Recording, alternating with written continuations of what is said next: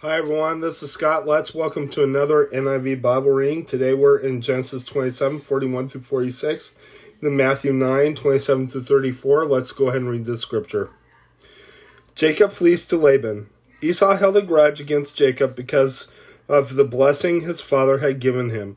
He said to himself, The days of mourning for my father are near, then I will kill my brother Jacob.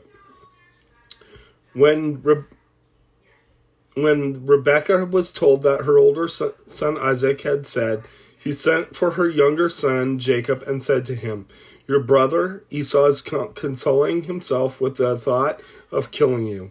Now then, my son, do what I say. Flee at once to my brother Laban in Haran. Stay there, stay with him for a while until your brother and brother's fury subsides. Then your brother is no is no longer angry with you and forgets what you did to him. I will send word for you to come back from there. Why should I lose both of you in one day? Then Rebekah said to Isaac, I'm disgusted with living because of these Hittite women. If Jacob takes a wife from among the women of this land, from Hittite women like these, my life will not be worth living. Let's go ahead and head to your New Testament reading.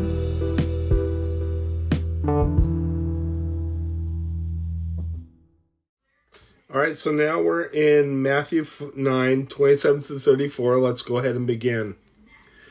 Jesus heals the blind and mute. As Jesus went on from there, two blind men followed him, calling out, Have mercy on us, son of David. When he had gone indoors, the blind men came to him, and he asked them, Do you believe that I'm able to do this? Yes, Lord, they replied.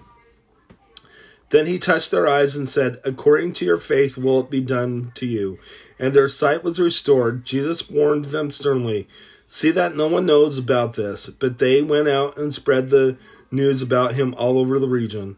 While they were going out, a man who was demon possessed could no long, not talk, was brought to Jesus, and when the demon was driven out, the man who had been mute spoke. The crowd was amazed and said, Nothing like this has ever been seen in Israel. But the Pharisees said, It is by the prince of demons that he drives out demons. Let's go ahead and close in prayer. Lord God, I just praise you. I thank you for everything. I ask that you be with us. Thank you for showing us that you are the great healer. In Jesus' name, amen. God bless you. Have a great day.